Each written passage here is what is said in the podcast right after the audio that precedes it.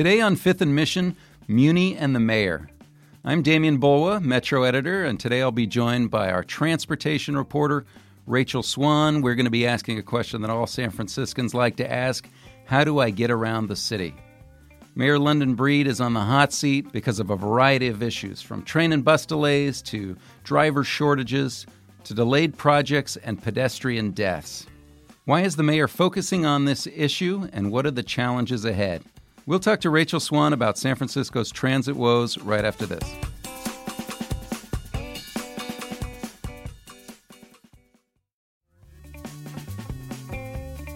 Rachel Swan, thanks for coming in. Thank you, Mr. Bulwa. Rachel, you've been on the program several times. That is because you are our transportation and transit reporter.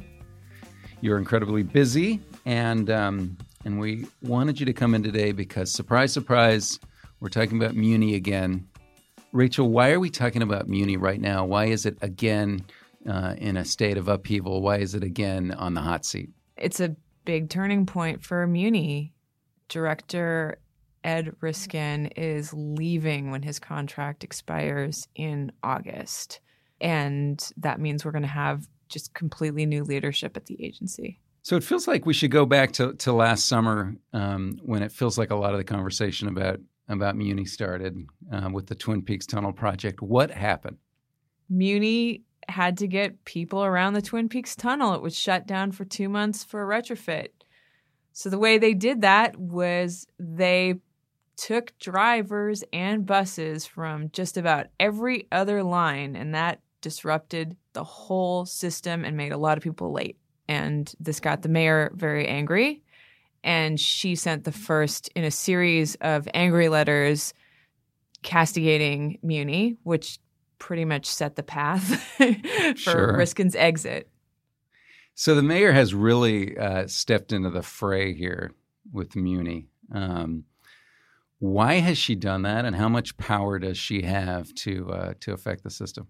It's really interesting because Mayor London Breed, I mean, this is really one of her first acts after she took office was to start aggressively criticizing Muni, um, which is interesting in a way because she didn't campaign on transportation issues really. Um, I mean, you know, the mayor's race was really about clean streets and homelessness and housing.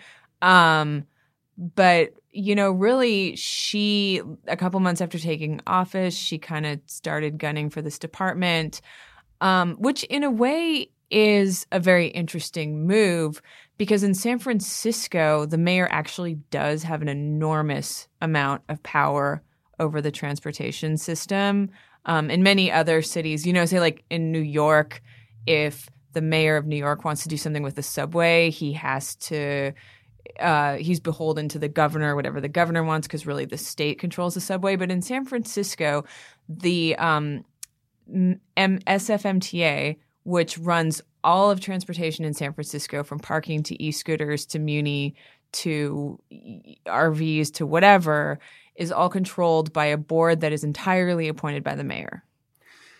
But that's a that's a huge challenge. I mean, on one hand, it's it's something that people care a lot about. But to to do that, you're putting a lot of pressure on yourself. Um, do you feel like she was sort of forced into it by uh, public scrutiny of Muni, or do you think it's something that she thinks she can she can use to propel her political future?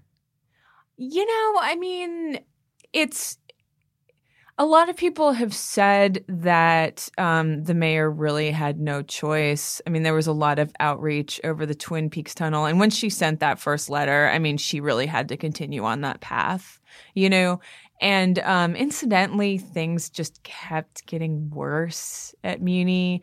There were um, internal allegations of bullying and sexual harassment. There were two lawsuits filed against the previous transit director who abruptly resigned in October.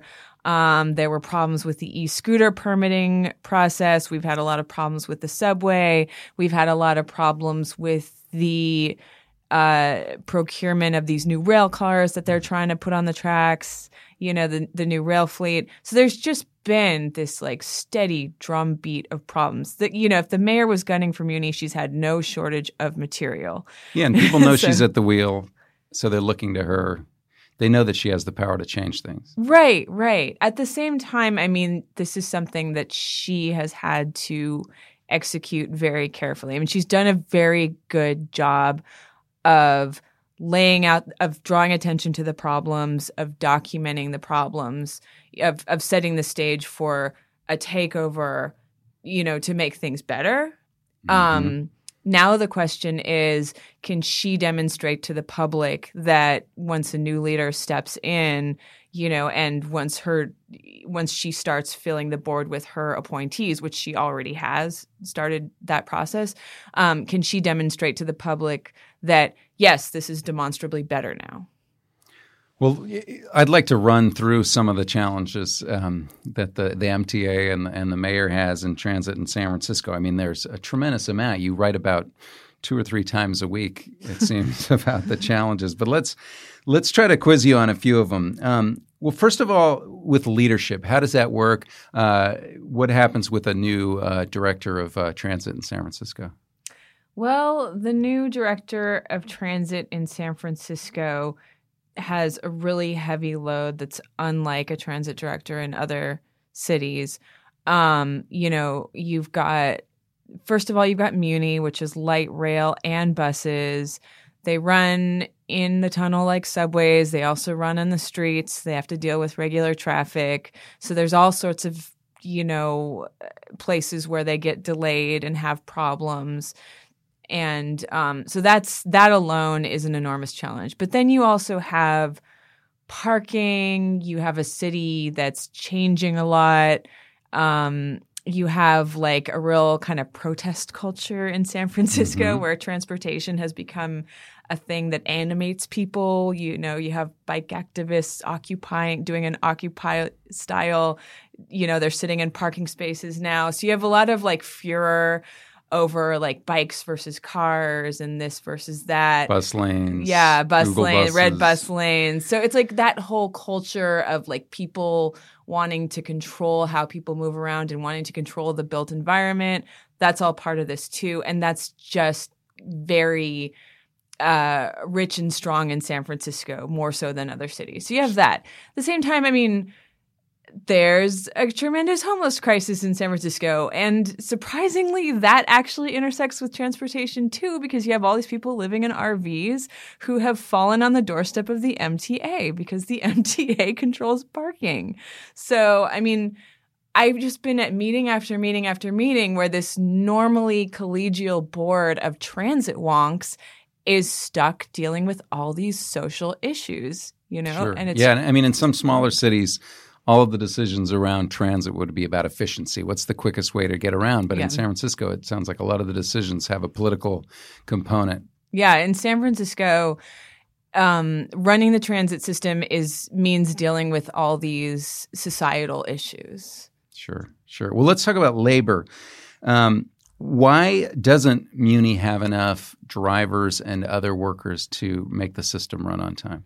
Well, there are different explanations for that. Um, Ed Reiskin would say like, "Hey, the economy's good.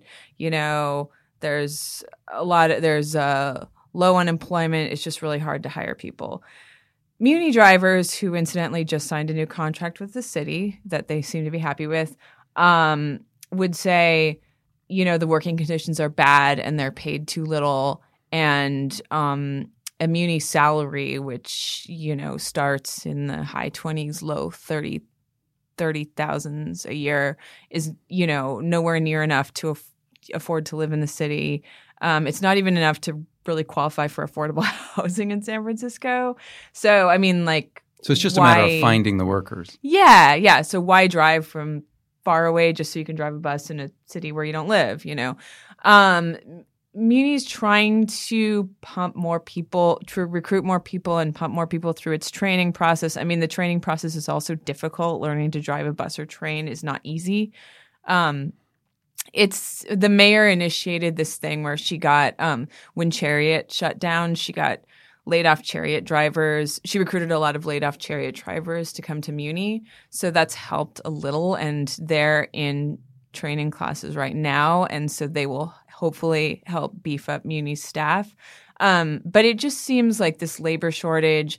it's going to be a chronic problem, and there's about to be a, a bunch of retirements. So Ed Reiskin just said at a recent board meeting that come July, there's going to be the shortage is going to be perhaps even more pronounced than it is today. Hmm. All right. Well, let's whip through a couple a couple more of these. Um, Vision Zero is the city's plan to try to have no traffic fatalities, pedestrians, cyclists um, at all. But um, we've had quite a few uh, this year. Where do we stand with that, and what's the solution? As of May, we've had 50, we've seen 15 traffic deaths in San Francisco. That's really high. Um, 2016 was actually higher, but this is uh, among the highest in recent years, and it's never really gone down. Um, and no one really has a solution. You know, um, they've tried special lanes, separating the bike lanes. Yeah, the um, the mayor la- in May directed the MTA to double the pace of bike lane construction. Um, they did something. They made a decision recently to do what are called quick builds. So they're um, putting bike lanes on streets a lot faster and not having to. And, and they they streamline the approval process so they don't have to seek approval from the board or from the community every time you know they do paint a new red zone or something, which was really holding things up in the past. Um, but really, you know, there's just a lot of debate over what's causing this spree of fatalities. I mean, some people say there's just, you know, there's just too much traffic here. There's just this culture of impatience. People are too distracted. There's too many Uber and Lyft drivers who are kind of cruising and don't really know where they're going. and sure. yeah, it's just something that's maybe going to be intractable. Okay. And lastly, as far as new projects, when can we expect some of these things to come online? People are following the central subway uh, through the heart of the city uh, to Chinatown. People are uh, want to know when the Van Ness uh, construction will be finished because that's a popular corridor. Um, what about these new projects? So Van Ness, the prognosis now is 2021. Um, wow. Yeah, originally it was supposed to be like 2015, so it's six years late. But you know, it's about to start a new phase. So Ed Reiskin said that it's going to start looking better at least.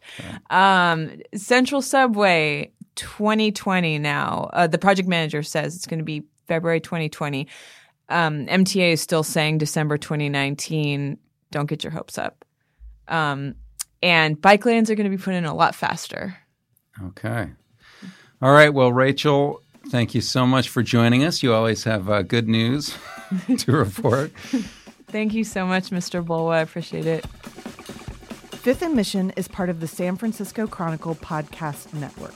If you like this show, we'd love it if you'd subscribe to it wherever you get your podcasts. And if you've got a minute to give us a quick review, that helps us build our audience so we can keep growing. You can support Fifth and Mission and the newsroom that creates it with a subscription to the San Francisco Chronicle. There are print and digital editions. Find out more at sfchronicle.com slash subscribe.